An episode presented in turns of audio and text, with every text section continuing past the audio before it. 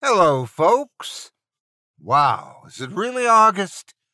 Time sure flies, but not to worry, because that just means that there's always something new to listen to in the chilling entertainment family of shows. Don't miss the latest episode of Horror Hill with Eric Peabody, with new episodes premiering Thursdays.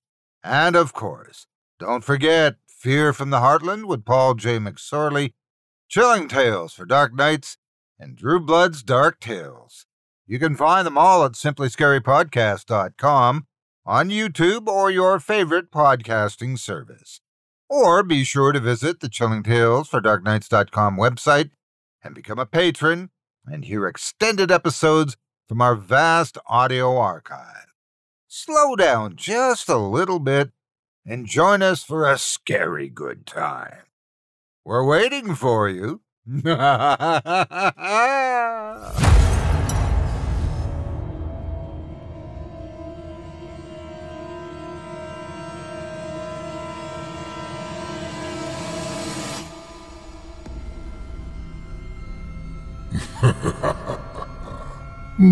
evening.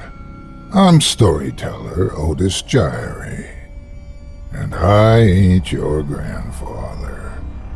From where I'm from, we don't do bedtime stories. And if that's what you were expecting, you're in the wrong place. If it's terrifying tales you're after, well then, I've got just the thing. Get comfortable, settle in, turn off the lights, if you dare. Your night is about to get a whole lot darker. Who needs sleep anyway?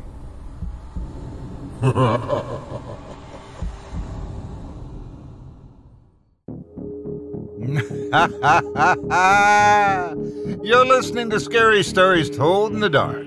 Welcome, dear listeners, to Season 13, Episode 15. I'm your host, Otis Jiry, and in this episode, I'll be performing four tales to terrify you, courtesy of author Dale Thompson.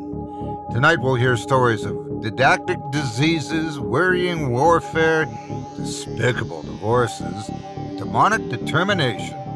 You're listening to the standard edition of tonight's program, which contains the first two spine tingling stories. If you'd like to show your support and enjoy an extended version of this and other episodes with twice the terror, visit simplyscarypodcast.com and click Patrons in the upper menu to sign up today. Thank you for your support. Now, it's time to take a walk together down the moonlit trail. So lock your doors, turn your lights down low, and settle in. The show's about to begin.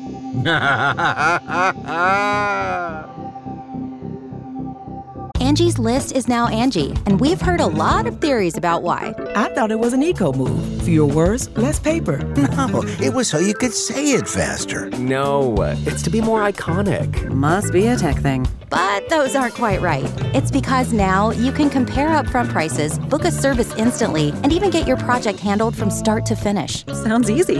It is, and it makes us so much more than just a list. Get started at Angie.com. That's A N G I, or download the app today. The Angie's list you know and trust is now Angie, and we're so much more than just a list. We still connect you with top local pros and show you ratings and reviews, but now we also let you compare upfront prices on hundreds of projects and book a service instantly.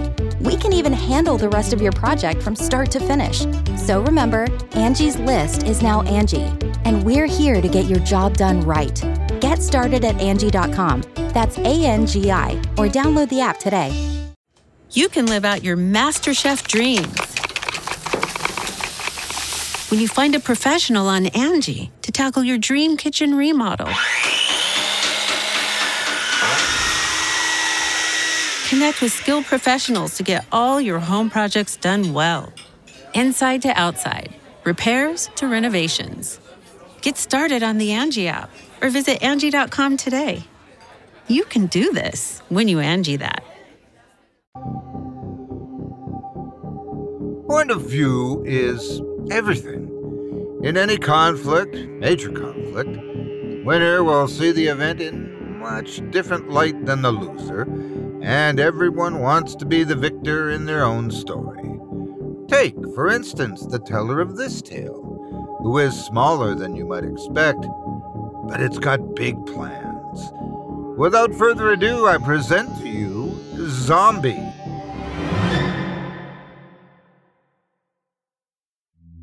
What am I? Who am I? What's my purpose? Where'd I come from? Where am I now? Why do I not have memories? What is this place? I can't remember. Should I remember, or am I something newly born? Born of what? From what? It's dark. I know dark, so I must know light. I understand opposites. I recognize life and death, so I am in limbo, drifting, floating in a purgatorial region? Is this an interminable existence? I need to understand these existential questions. It seems dreary, but what am I comparing this to? It is somewhat miasmal. This appears severe, but not cruel. I get the feeling I'm deep somewhere. There's oppressive weight over me. I don't know what I am to feel like, but I know I'm not feeling like myself. I feel hijacked, like something is forming inside of me that I have no control over. An unbreakable tubular scaffolding is formed within and around my muscles. Self propagation and dispersal are thoughts I'm unfamiliar with. My bones ache as if crumbling beneath the outer layer. I must find someplace warmer to go. I'll migrate, following what I assume are heat waves. I seem to be guided by sensors. I'm ascending to a heat source. I'm an ant. I remember now. I'm an ant. I must sink my jaws into something to eat. I'm feeling weak. I'm growing weaker. Here, here, I got it. I'm fainting. I must hold on. Where am I? I remember I'm an ant. I must have fainted. My body feels shriveled like a corpse. I feel tremendous pressure on the base of my head. I'm cringing with an eerie agitation, not knowing what's happening. I seem to have lost control, become immobile, paralyzed, a stiffness with no real awareness of myself. I'm having thoughts as if something is thinking through me. I hear a distant pop and now I jettison through the air. I see my body below, a hole in my head. I've exploded grotesquely out of my own body. What am I? Have I just experienced incubation? I've been expelled, thrust out beyond the limits of my physical form. Was I dead long before I realized it? I hope this isn't contagious. I didn't know I was sick. Something dug its way into my brain, burrowed itself deep within, and like some sort of alien, has used me to launch itself out into space. I don't know where I'm traveling now. I'm still spinning somewhat and moving at a high rate of speed. I was conscious. I was experiencing behavioral manipulations, but I assumed it was something like a chronic cold now, there's nothing left of who and what I was. I now realize I was being controlled to find a more humid area, to attach myself to a leaf, and assume an abdomen up death pose, and wait for this alien intruder to wiggle its way through my entire frame and grow inside of me until my body, as host, could no longer contain in. I'm drifting down now. I have a horrible desire to feed and to sleep. Down, down, down, losing speed and altitude. Have no control of velocity or descent. I see people. It looks like the wind is carrying me toward a group of humans. I'm on a trajectory straight for one of them. I feel a prickling throughout whatever I am, like something rising from dormancy. I'm going to crash into the man's face. It's impossible to avoid. I'm unable to even close my eyes. I see it coming closer and closer, unavoidable, impotent to reroute, darkness engulfing me. Outer darkness of moist membranes, and I'm now sliding, struggling in my mind, but whatever I was on the outside would not react or be influenced by my will. There's a tremendous amount of air, inhaling, exhaling, and I seem to be stuck to a wall at the moment.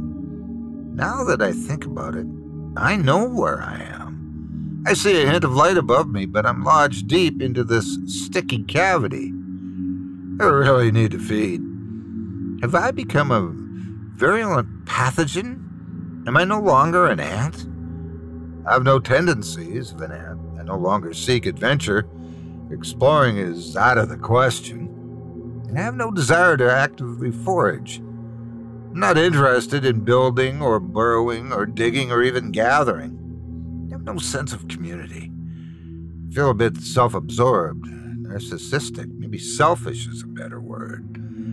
Yes, I feel like a loner who seeks self gratification.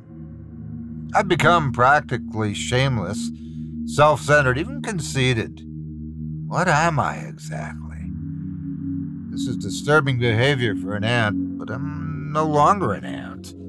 I witnessed my own demise. I'm afraid to admit what I've become. I should remain torpid. I should not do anything at all. Resist the temptation, suppress the desires that are rising up in me. I miss the old me with my bulbous head, six legs with three joints and my elbowed antennas, which I could smell with. I had powerful jaws. I don't even know what I am or what I have now, but not being an ant is disturbing. If I could find another one like me, I could possibly define myself, but as far as I know, I'm the only one lodged in this mucus passage. Something strange is happening to me again. This must be the activation stage. I feel pressure, a lot of pressure. It's pushing and tugging and wiggling inside of me. I'm unable to find relief. Something's taking place. I'm feeling the fainting sensation again. I must get away.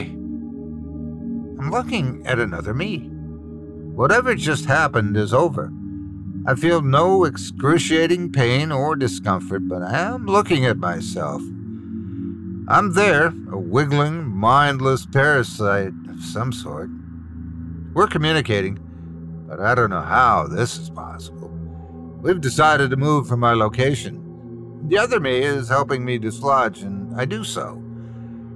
My instinct is to go upward, and the other me agrees. We both agree that other times we would have traveled south into the lungs or into the stomach, but we must make our way into the bloodstream and swim to the brain. Only in the brain can we gain back control and true mobility.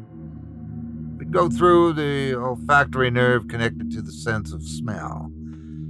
As horrifying as this sounds, well, we've agreed to take over the host body. We've gone into survival mode. Together, we were absorbed into the bloodstream and then swam through the blue veins to induce him. Strange thoughts, riveting ideas, positioning ourselves more awful than the deepest black. It wasn't complicated, but indescribably grievous, for we instantly began to feed on the tender fat brain matter. The host knew nothing of this, or he would have been screaming out with blended notes of anguish and groaning like thunder. Yet there was no piercing cry or painful shriek. We were, obviously, feeding unnoticed without turmoil or disruption. Our intention was strictly survival, and without observation, the two of us multiplied. I felt like a father, yet these were not my children, not my offspring, for they were me, exact replicas. We needed not to learn or to be educated, we simply needed to exist and what we were drove us, commissioned us, compelled us. We were the chosen ones, expanding our territory, taking more ground like a vast, insurmountable army without resistance.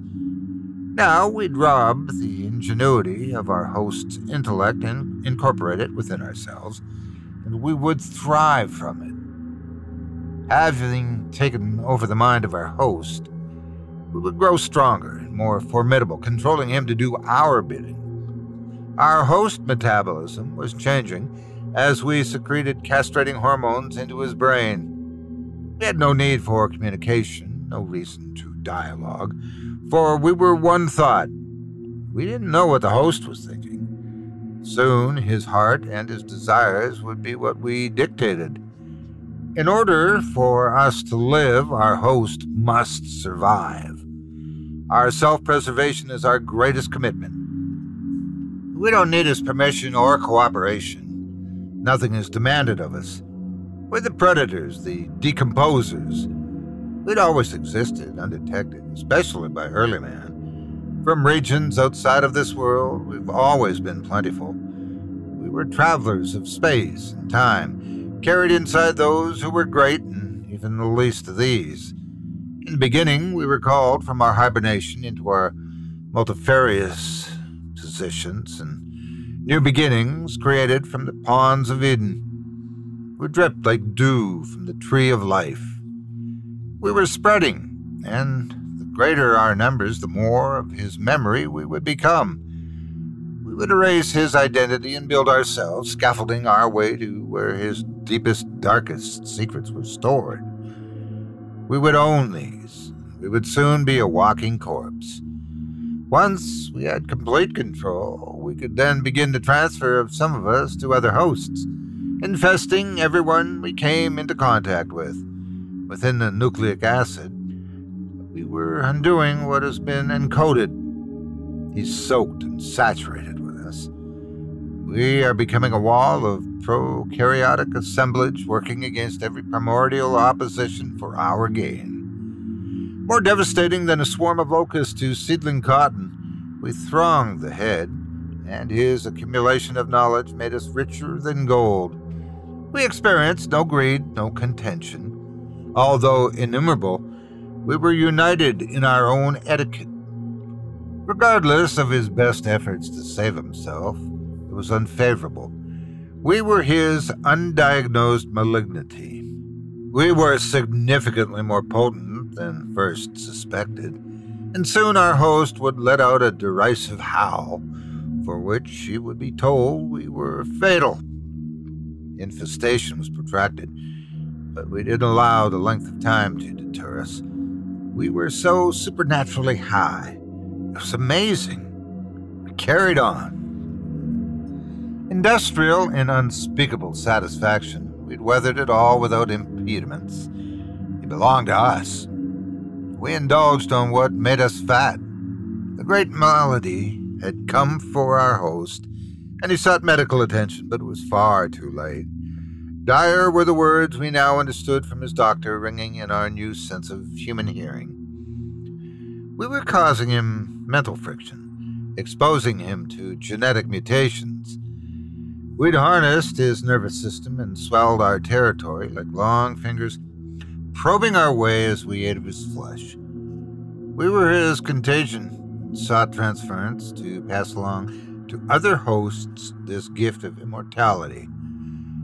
Unstoppable, the comedy of speculative logic and preparatory functions were all blocked by our advancement. The medical world, in which our host had now entrusted his care, would quickly realize we were malignant in intent and cannot be driven out through discussion or conventional means. Uh, we don't negotiate terms.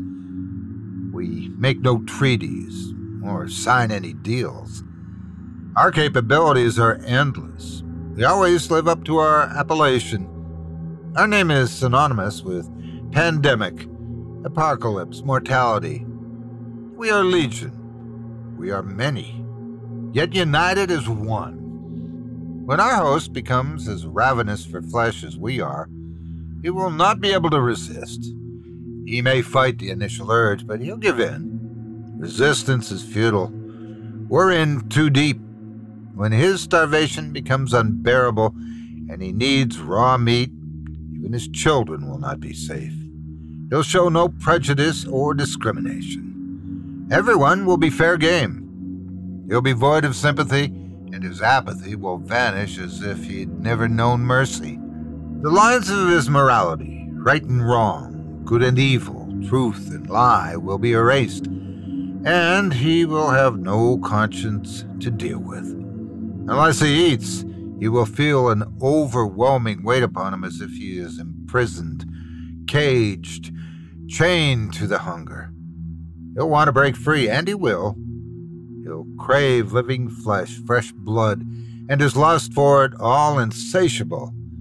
He'll experience exquisite pleasure from this, but never be satisfied, and his despicable dissatisfaction will be his motivation, his determination to carry on. This is the evolutionary convergence, the totality of chromosome distribution and metabolic operations, in praise of all of us cryptic microbes, parasites, and amoebas, craving the nucleus for the eventual destruction of what makes him human. We didn't count the days, for we did not rest. Time came when full functionality was achieved and we were the man. We had tapped into his central nervous system diseased his blood, and melded ourselves into his DNA. We were successful in repeatedly replicating and inserting transposons by reshuffling and controlling the language of the genome. Our focus was certainly on our propagation and self preservation. Yet, we were fully aware after integrating that unless a human body is fully re- regenerated, it will cease to function. As a corporate entity, we were being forced to mutate and change our characteristics to match the decline of the human frame we'd taken over. From a spore to an amoeba to a parasite to a mutation of one's biology, we seem to all work in concert in developing our tactics. And we learn from each intervention from the medical world on the outside. We had pirated this host, and now we were in complete control of it. We could see what it saw, hear what it heard, smell and feel, but our voice was slow and unnatural. We looked around. We were shocked to discover we were walking down a practically deserted street. The smell of raw meat was everywhere, but out of sight. There were a few others like us who we recognized from the gait in their step which was awkward and tottering, just getting used to maneuvering this big, cumbersome bag of meat. Because we were of one mind and one accord, we gravitated to the others like us. As we lumbered along the street, desiring to feed our endless appetite, we heard people screaming ahead of us. Fresh meat, living tissue! Our consortium agreed. We worked tirelessly to get our legs moving faster but the legs seemed to stumble. There was a feeding down an alley. There was a group of us hovering over bodies, most likely freshly secured. Our newfound senses were a bit overwhelming. Humans were weak and disgusting, mostly made up of water, yet their senses roared with every scent, and our eyes captured colors in a way we would have never been able to see before. Even with the limitations which we were now learning of, the human experience was a special gift. We could not fly and would drown if submerged for any length of time, but to be human is undefinable. We now controlled arms, legs, but something does not seem natural. Our blood's thickened. Our heartbeat is out of rhythm, and the air in our lungs has become dense. We need sustenance before we wither and fade like the leaves every season. Our heart seems to have ceased, but we're still moving. We obviously don't require a heart to exist in this host. Staggering along, we see a larger group of us feeding, so we join them. Other than the craving for human flesh, the rawness and stickiness of it is not appetizing. But we're unable to stop consuming it. The more we stuff down our throats, the greater the cravings intensify. As carriers, we must keep moving in order to contaminate others. Our only goal is not to feed, but to infect. We are ourselves prisoners within the hull. We're trapped inside until we're stopped. or somehow expelled into another host. We're groaning and moaning as we gnaw the flesh from the bones. Shoulder to shoulder, never aggressive toward one another, we gorge ourselves. Day and night, we move forward, never going back, and the traces of who we were mixed with who we are, consummates into who we're going to be. But none of us know the answer to where we're going. What's our destiny? When night fell, our group converged upon an old building with grand front windows to see out in case a human wandered into our area. It appears we'll be desperate for food in the coming days unless we leave this place. Most everyone is evacuated. I'm sure most would not give sentience to our kind. Yet within this human husk, a part of humanity remains. In the following days, we were on the move again until we came to opposition. We were confused, stunned, and perplexed as to what to do. The military met us with accelerated force, and in many of our other host bodies were terminated. Fear did not drive us, yet safeguarding meant our survival. Our host became separated from the many others we'd traveled with, and we found ourselves down by the water's edge. The world seemed to slow, and we stood looking out bleary eyed across the gentle waters. Clouds had forced themselves in, and I believe this was the first time we looked at the sky. I heard a human voice. Parker, is that you? Parker? It was an unaffected man keeping his distance from us. I tilted my head, but my eyes didn't become any clearer. I never knew the host's name, so maybe we were called Parker. Did they get to you, buddy? Oh, Lord, I'm so sorry. The man sincerely said as he carefully took a step back. Instinctually, I moved forward. He looked tasty, and since our dispersal at the hands of the military, I had not fed. Parker, you stay right there, man. I don't want to be the one who does it, you know, cut you down. Just wait, the man nervously ordered. We were unable to speak to him. Our language skills only made grunting sounds with guttural moans. He seemed harmless, and if he ran, we knew we would not be able to catch him, so we tried to outthink him. If we sat without threat, maybe we could lure him in close enough to snatch up.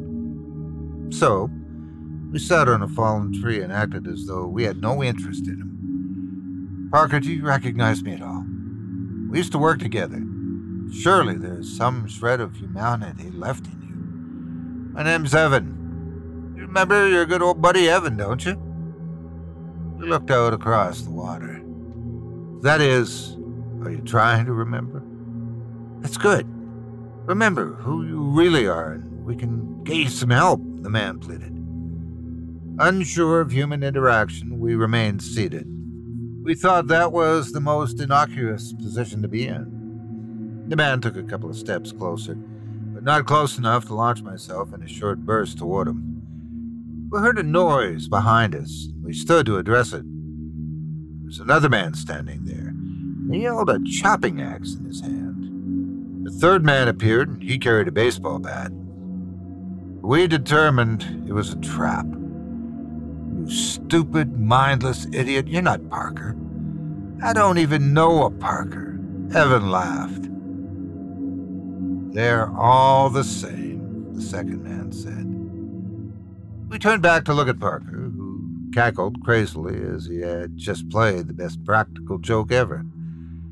Within that moment, we felt a mighty crash to the back of our skull, and we fell forward, smashing face flat into the muddy bank of the river.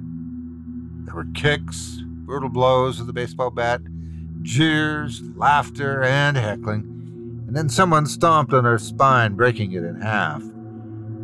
We opened our eyes and saw the queerest thing. It was something familiar, but we were unable to recall how we were acquainted with it.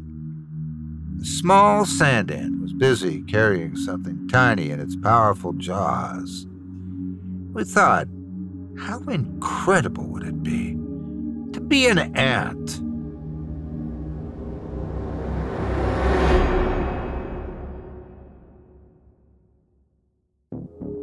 Hope you enjoyed Zombie by Dale Thompson, as performed by yours truly.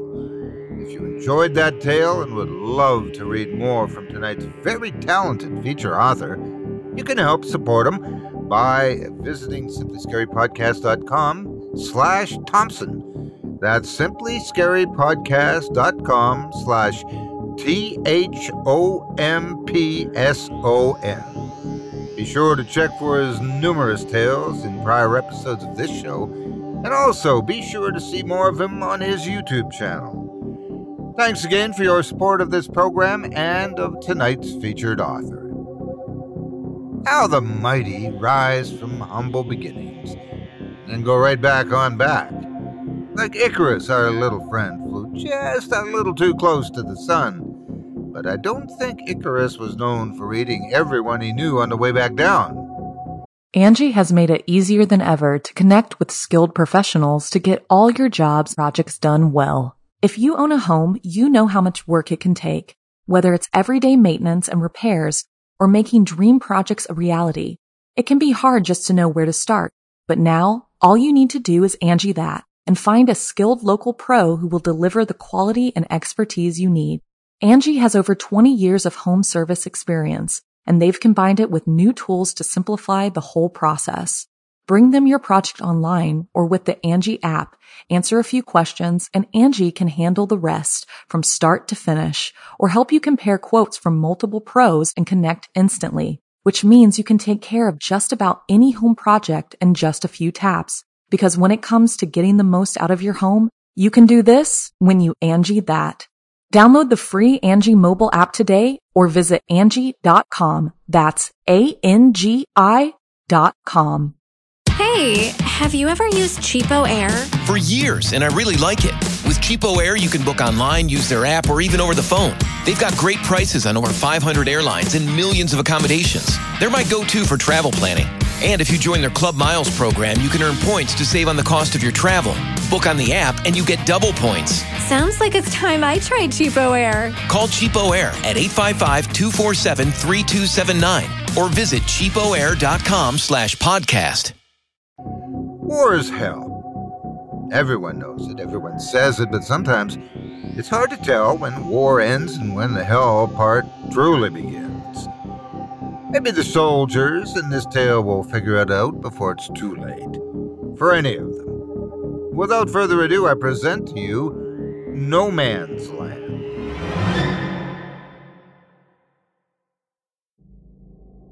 This was not the first time Robert had found himself in the infernal trenches. He figured he'd never be the lucky one to get a free ride from the blood and gore of the front and be sent home. Being afraid was easy for him. If you were fearless, you were probably dead. Every gung ho teenager that ever charged the enemy was either dead, wounded, or rolled up into a ball in this hellhole sucking his thumb. Robert had never been brave. From day one of his tour of duty, he shook in his bones with dread. He'd experienced war up close and personal. He'd seen the whites of the eyes of the enemy as terrified as he was. And he'd also witnessed his share of death out of this god-forsaken battlefield. There's nothing glamorous or romantic about fighting, and certainly it was not poetic. War was hell. It was ugly, with merciless precision. It took aim, and in one swoop, if you were near it, it latched on and dragged you into its violence and hostility. Everywhere he looked, war and the remnants of war surrounded him. The casualties of war were mostly young, Robert's age, and he knew most of them by name. The unit became a tight knit group of soldiers when the shelling started. Robert looked older than he was. War'll do that to you. Age you, harden you, cripple you. He turned 21 just a week prior. He celebrated his birthday with bullets flying by his head, the sulphurous smoke of gunpowder filling his nose, and practically going deaf because of the concussions of the shelling. His birthday was the day of the largest battle when the enemy had made a huge push. It was also the day Jim got killed. Robert saw Jim fall and prayed. No, not Jim. He cried out, but no guardian angel intervened. Jim meant a lot to Robert. They attended the same high school together, played on the school's varsity basketball team. The two of them had shared a lot of memories and had become even closer, serving together from boot camp up to Robert's 21st birthday when Jim lost his life. Robert didn't know how he felt about returning home without his friend. The survivor's guilt already ate at him feverishly. The likelihood of any of these young men returning home was low, but no one talked about it or admitted it to anyone, even themselves. What was keeping morale stable was the dreams of home and the absence of war. There were no promises of tomorrow or reinforcements. There was just the moment they were trying to survive. Potentially, he could be shot by a sniper or succumb to the frequent nerve gas attacks. He could get called up for a recon mission or to rescue another soldier who was alive but trapped out in no man's land. This was the disputed land between Robert's forces and the enemy's, and was policed heavily by both sides. It was truly the killing fields. Chances of navigating it with deep crater like holes from bombardments that were filled with sludge and water were zero.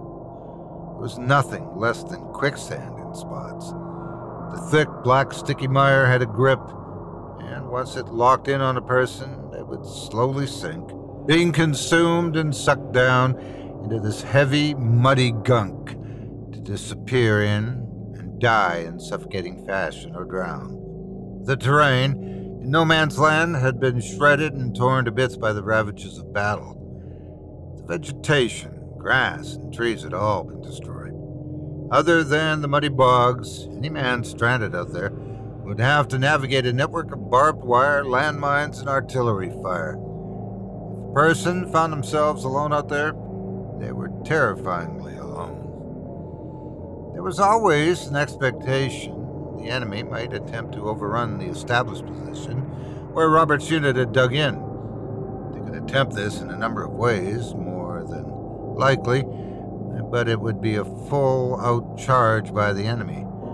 Tanks would find it difficult to manage the mud, but it wasn't an impossible proposition. Robert didn't want to be a hero or a casualty, he just wanted to survive the war. He wanted to be more than a set of dog tags sent home to his parents.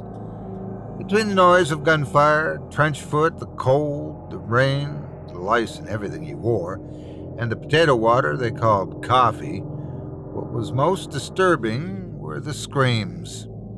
This was an alien landscape to Robert. It was no different being on another planet because this was about as foreign to him as it got. He'd done his most to acclimate to the conditions, but daily things would change. So routines, activities, the way engaged the enemy would have to be altered. One either kept up or fell behind. Anyone not paying attention would soon be dead. Survival was as much instinctual as it was applying what they'd been taught in their weeks of training and preparation.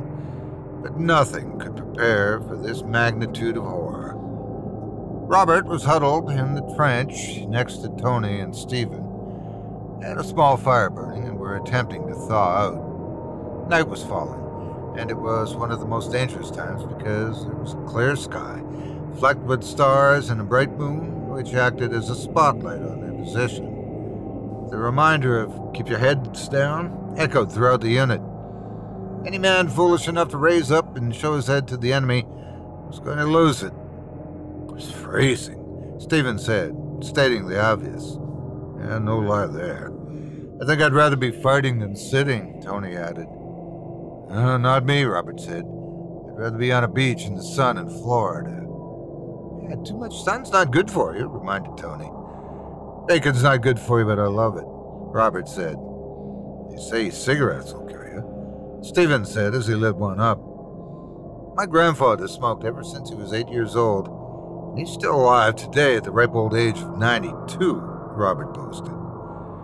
Must be good genes. Tony fanned the smoke from the cigarette from his face.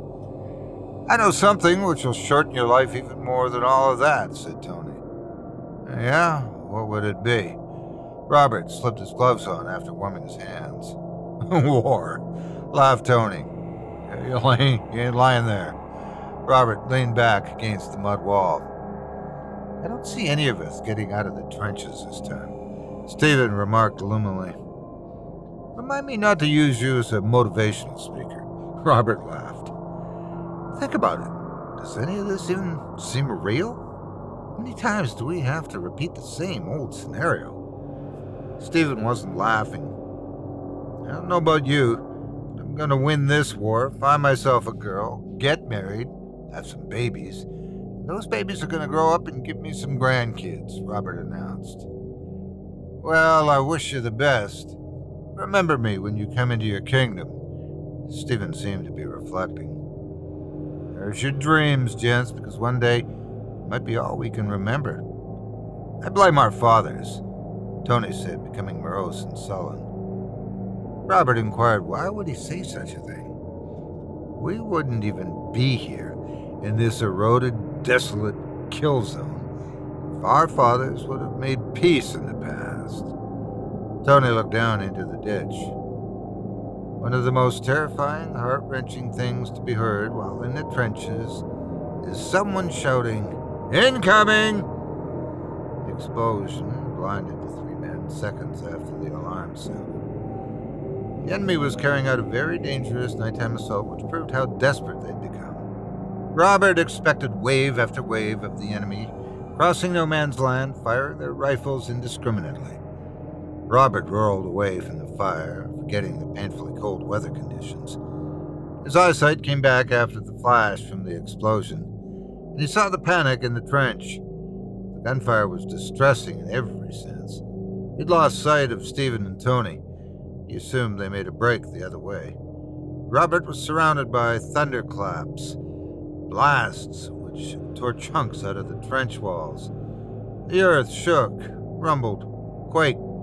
Robert steadied himself, gripped his rifle tight, and raced through the trench toward what he imagined was the most ferocious combat. He wasn't brave.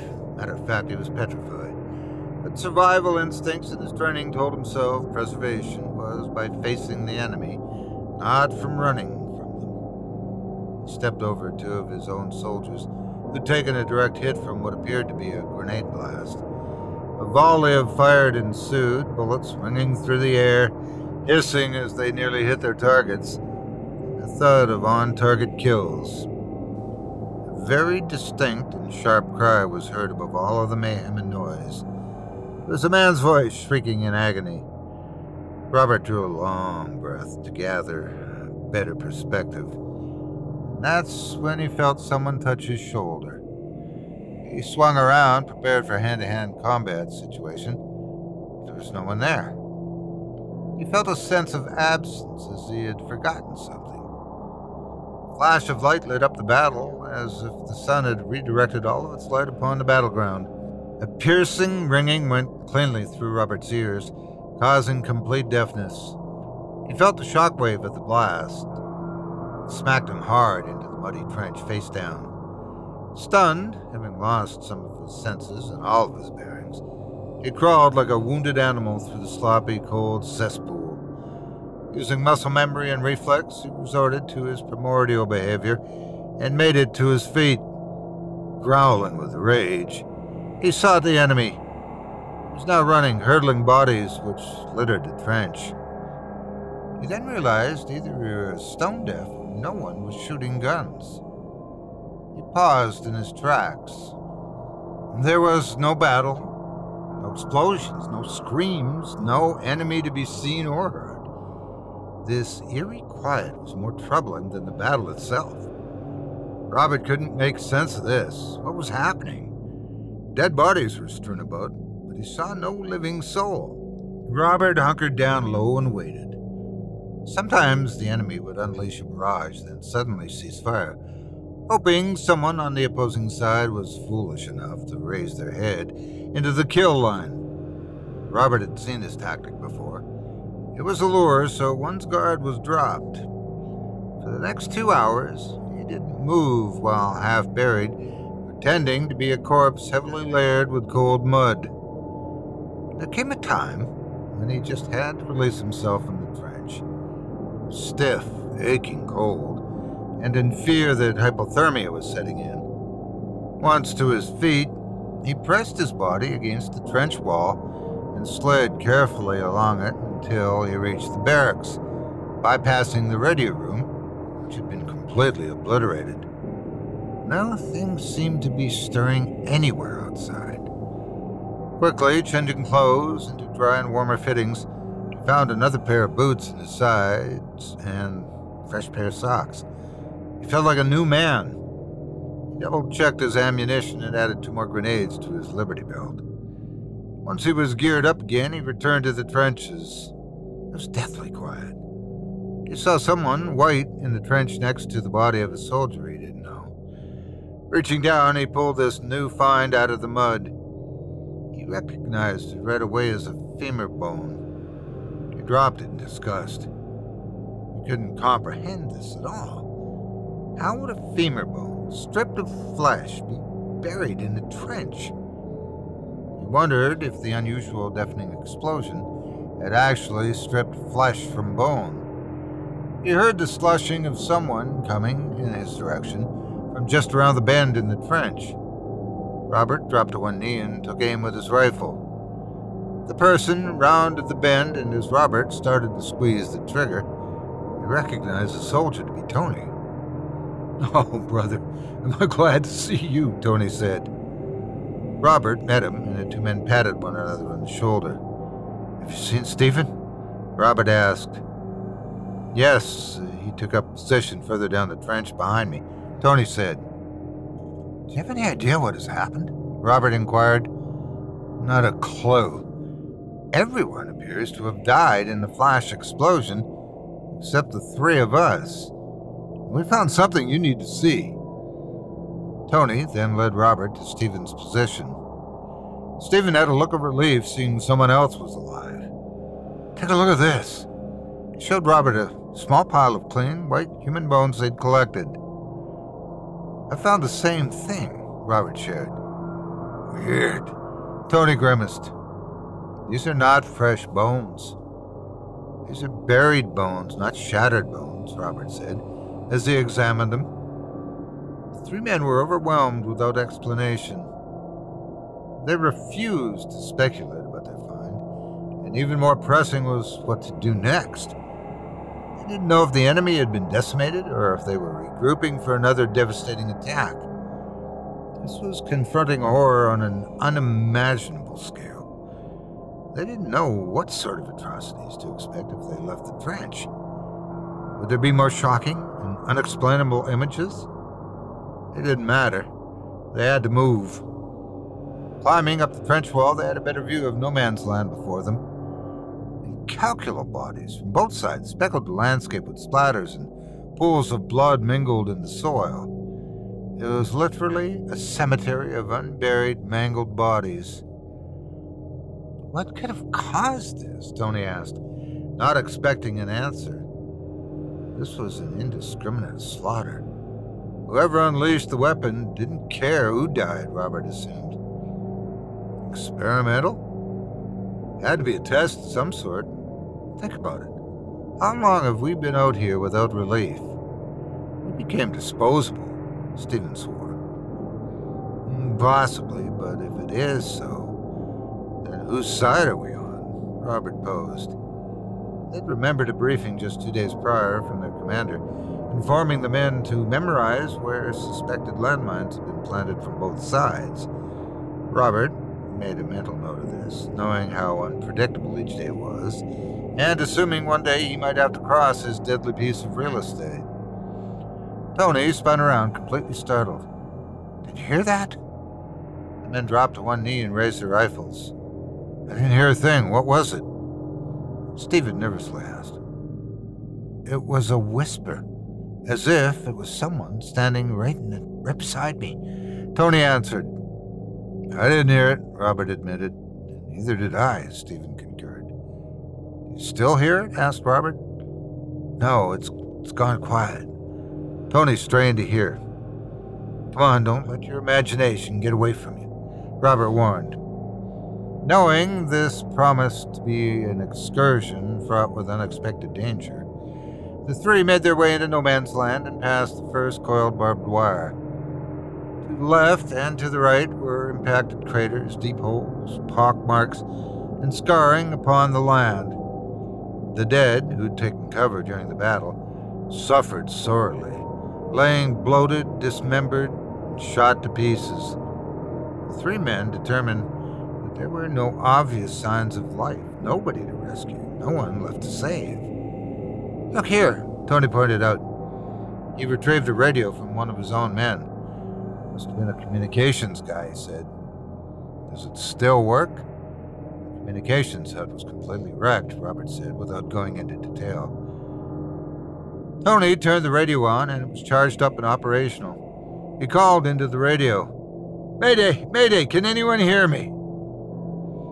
There was static, gurgling, and a response. But it wasn't in English or German. The language was entirely foreign to them. It rattled off a couple of phrases, leaving the three men scratching their heads. English!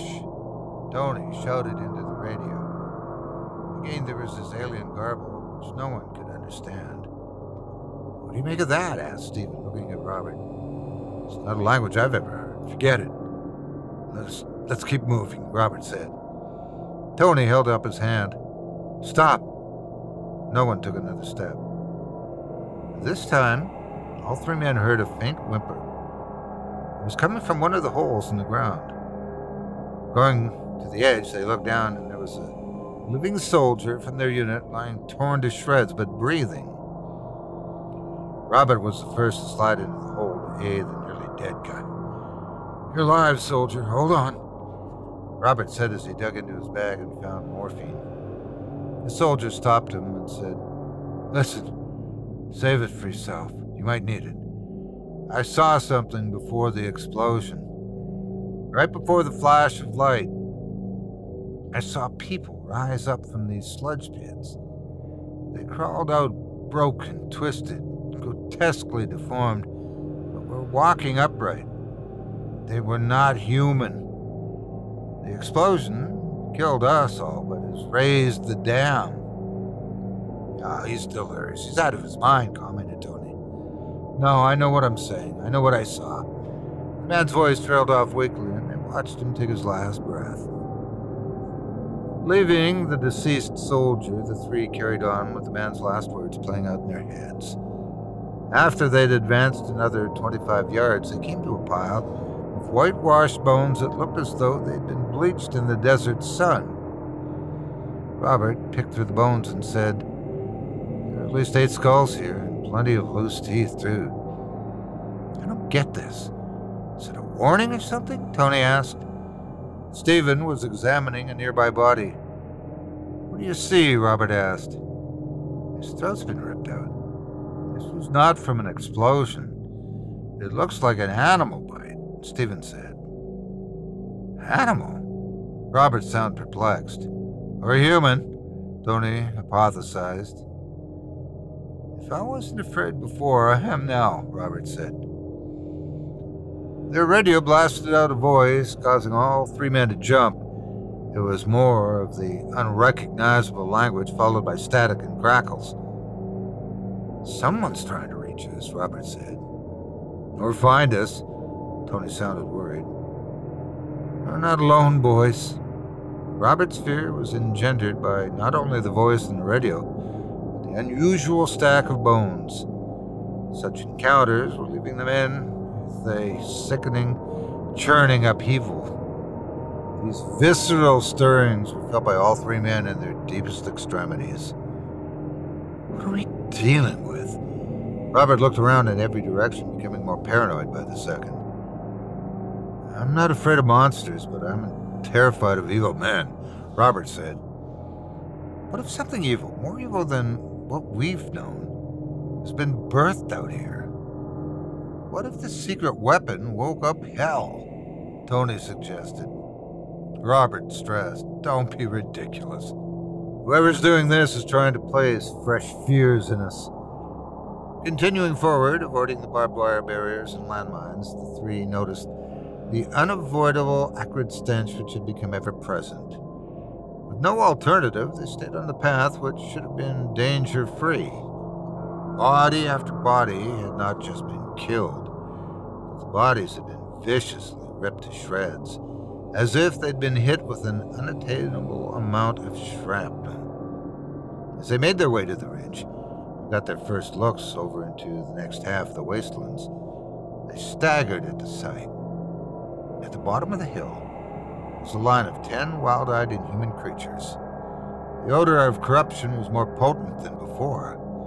The creatures' backs were the three men. They were hunched over in a feeding frenzy. Their backs were hairy but spiny. They didn't have any apparel on at all. They resembled something like werewolves from horror books Robert had read in his youth. Should we take them out? Tony asked. They don't know we're here, maybe we should not draw any attention to ourselves. If we give up our position, there might be more of those things, Robert said. Too late, Robert said as one of the hideous creatures turned and spotted the three men. Impulsively, Tony raised his rifle and began to unload it on the creatures. This obligated the others to do the same, and within just seconds, the three men had massacred the creatures without a real fight. A closer inspection of the creatures revealed they were wolves. Wolves? They don't look like wolves from up there, Tony said.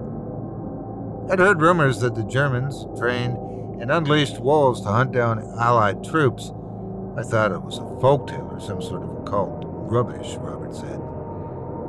These wolves are not what I shot at from the hill. I swear what I unloaded on was not a normal wolf.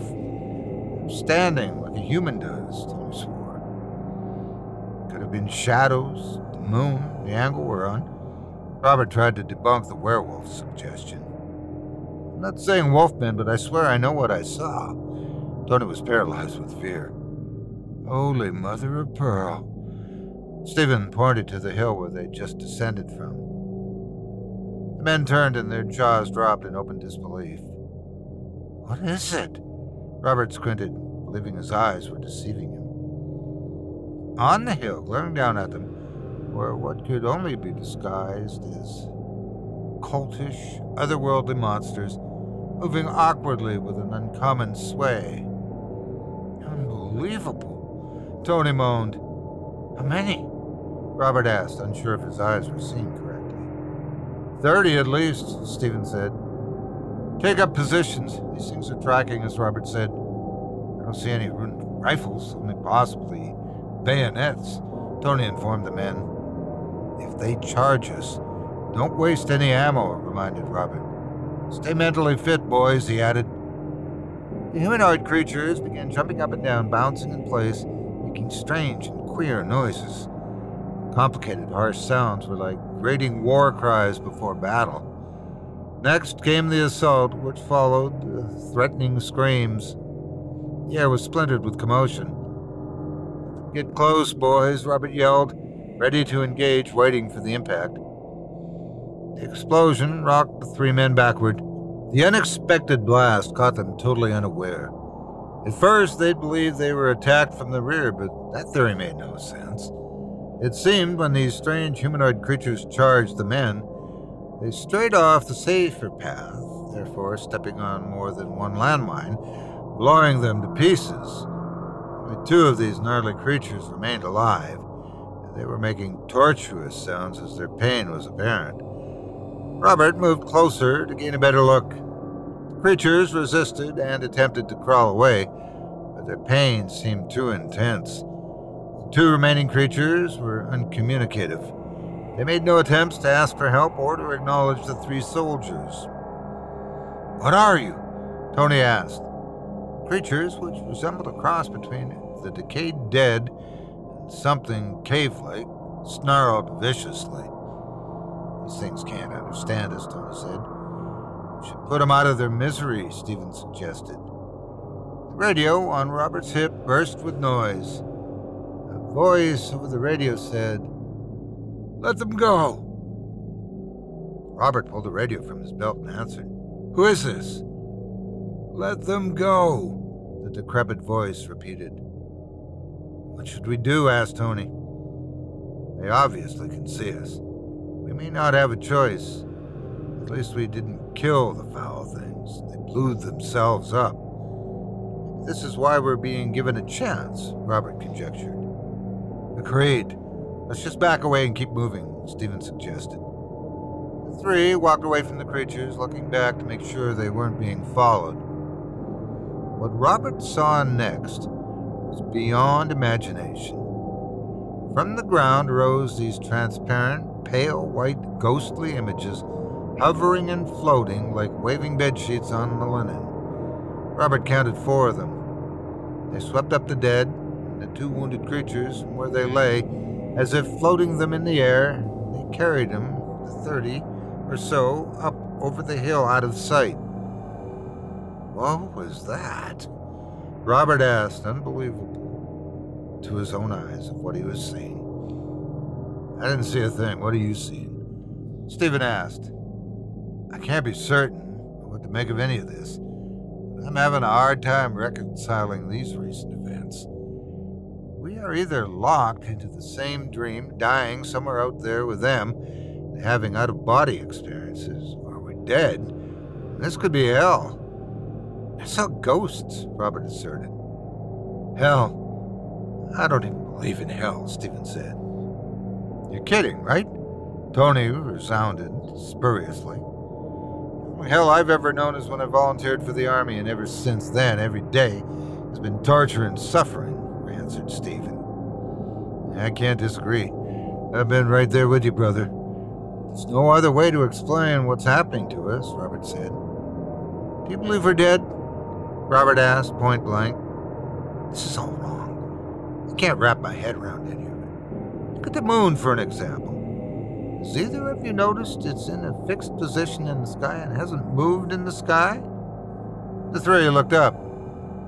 I hadn't really noticed, but if this were hell, wouldn't we be attacked by demons?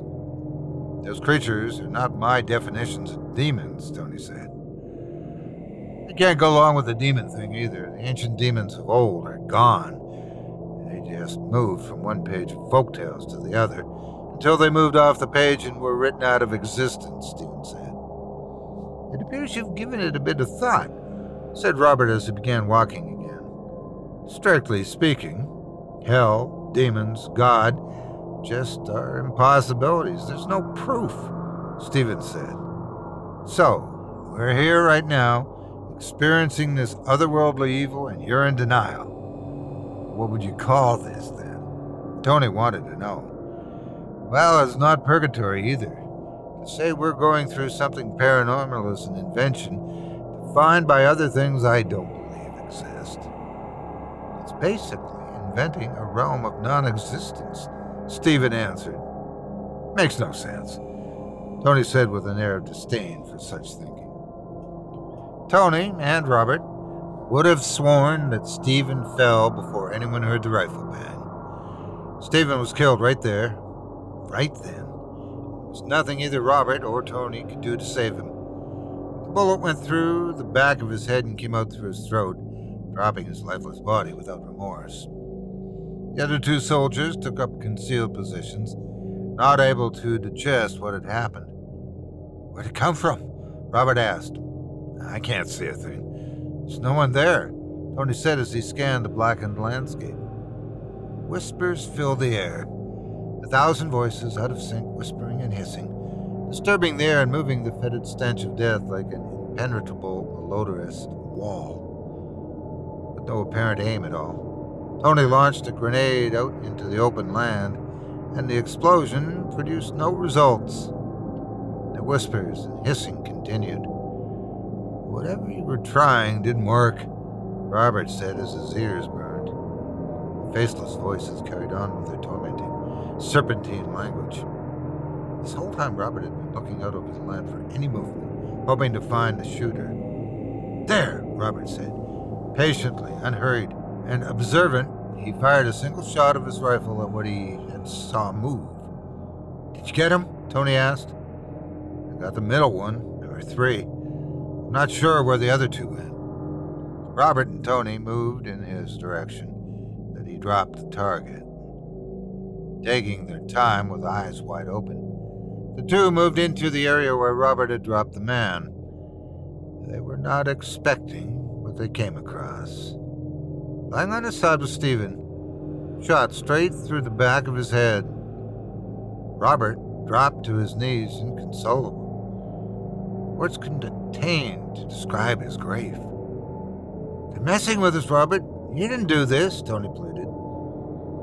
The events since the flash bomb had taken their toll on Robert. He couldn't separate the two events of Stephen's death. In his mind, he had already incarcerated himself behind an impenetrable walls of guilt. The great enmity was growing in his head like a dark influence.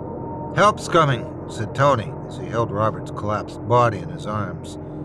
The overhead light was incredibly bright, and when Robert awoke at first, he couldn't see past the glare. Soon, behind the glare was a team of doctors. When the light was pushed to the side, he was met with a smiling face, pleasant and notably wise looking. I'm Dr. Matthews. Gone through quite an ordeal. We barely got to you in time. I see by your chart you're a war veteran and you've seen a lot of combat. Grateful for your service, the doctor remarked. What happened was all Robert could utter. This is when he felt his wounds, his injuries, and heard the machines which he was connected to. Your throat will feel like sandpaper for a while. Uh, you were intubated for a couple of weeks. You're lucky man, but you made the turn now and you're out of the woods The doctor sounded optimistic. Robert wanted to know what happened. You suffered a fall. I doubt if you'll remember because you suffered some brain bleeding. What's the last thing you remember? the doctor asked. I remember being on the battlefield, lost in some blackened wasteland, and shooting one of my own men by accident. Really sure if it happened or not because I watched him die before I accidentally mistook him for the enemy, Robert said drawing unclear pictures from his broken memory.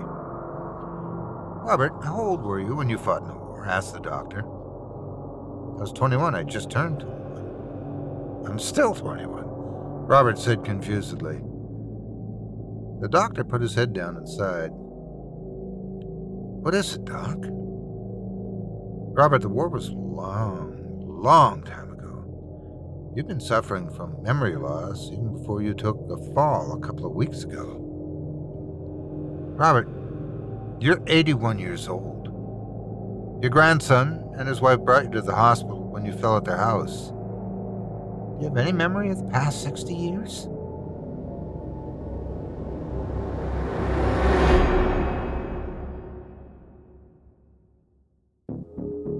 I hope you enjoyed No Man's Land by Dale Thompson, as performed by yours truly. If you've enjoyed what you've heard tonight, I'd like to remind you one last time that tonight's featured authors can be found by visiting our website.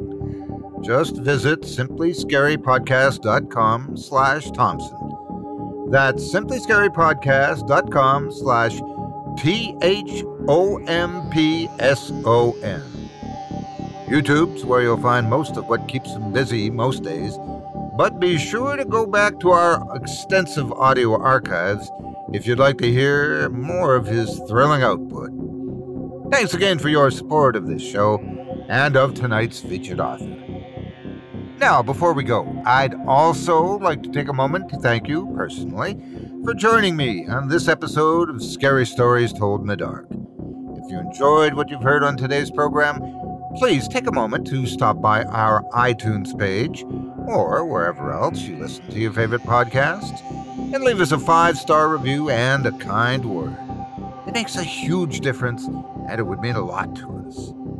If you'd like to hear a premium extended edition of tonight's and all of our other episodes featuring twice the terror, visit simplyscarypodcast.com today and click the patrons link in the menu at the top of the screen you'll be finding yourself at chillingtalesfordarknights.com, where you can purchase season passes for this podcast and our other quality storytelling programs. Or become a patron for as little as five bucks a month. Get access to our entire audio archive dating back to 2012, all of it ad free. If you happen to use Facebook, Twitter, or X, Instagram, or YouTube, you can follow and subscribe to Chilling Tales for Dark Nights there, where you'll get all of our latest updates and new releases and have the chance to interact with us each and every week. You can subscribe to me on YouTube as well at the Otis Jiry channel, where you'll find releases of my series, Horror Storytime, dating back to 2014. And you can find me on Facebook, Twitter slash X, and Instagram too. Just search for Otis Jiry. Stay tuned as this season is just getting started and heading to the midway. And until next week, stay spooky and get some sleep if you can.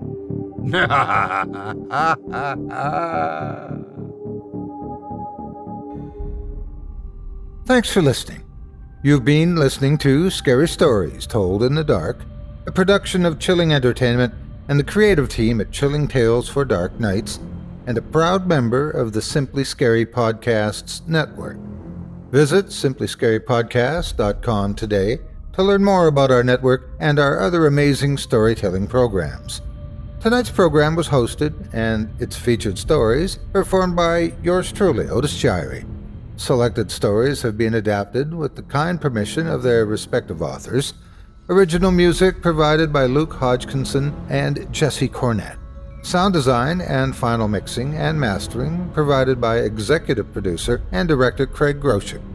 Program's artwork and logo by David Romero.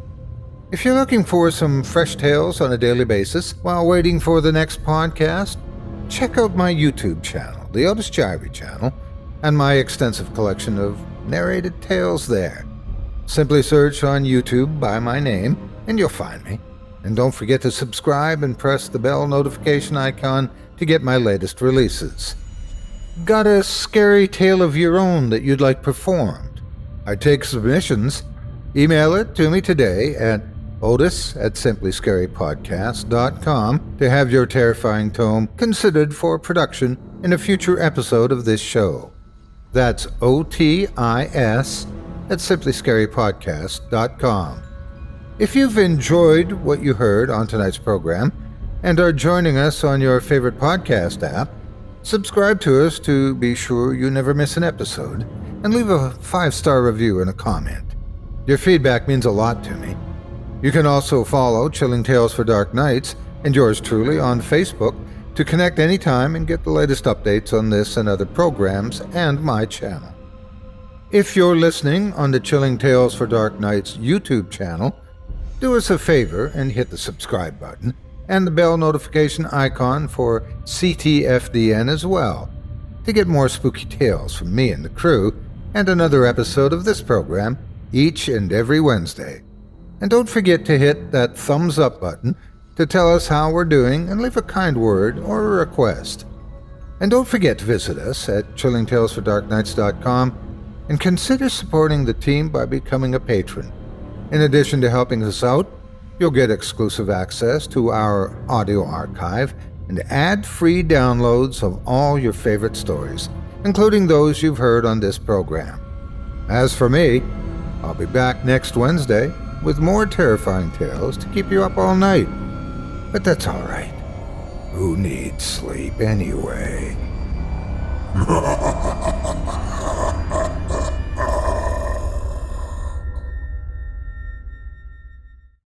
You can live out your MasterChef dreams when you find a professional on Angi to tackle your dream kitchen remodel. Connect with skilled professionals to get all your home projects done well. Inside to outside, repairs to renovations. Get started on the Angi app or visit Angi.com today. You can do this when you Angi that. The Angie's list you know and trust is now Angi, and we're so much more than just a list. We still connect you with top local pros and show you ratings and reviews, but now we also let you compare upfront prices on hundreds of projects and book a service instantly. We can even handle the rest of your project from start to finish. So remember, Angie's list is now Angi, and we're here to get your job done right. Get started at Angi.com. That's A N G I, or download the app today.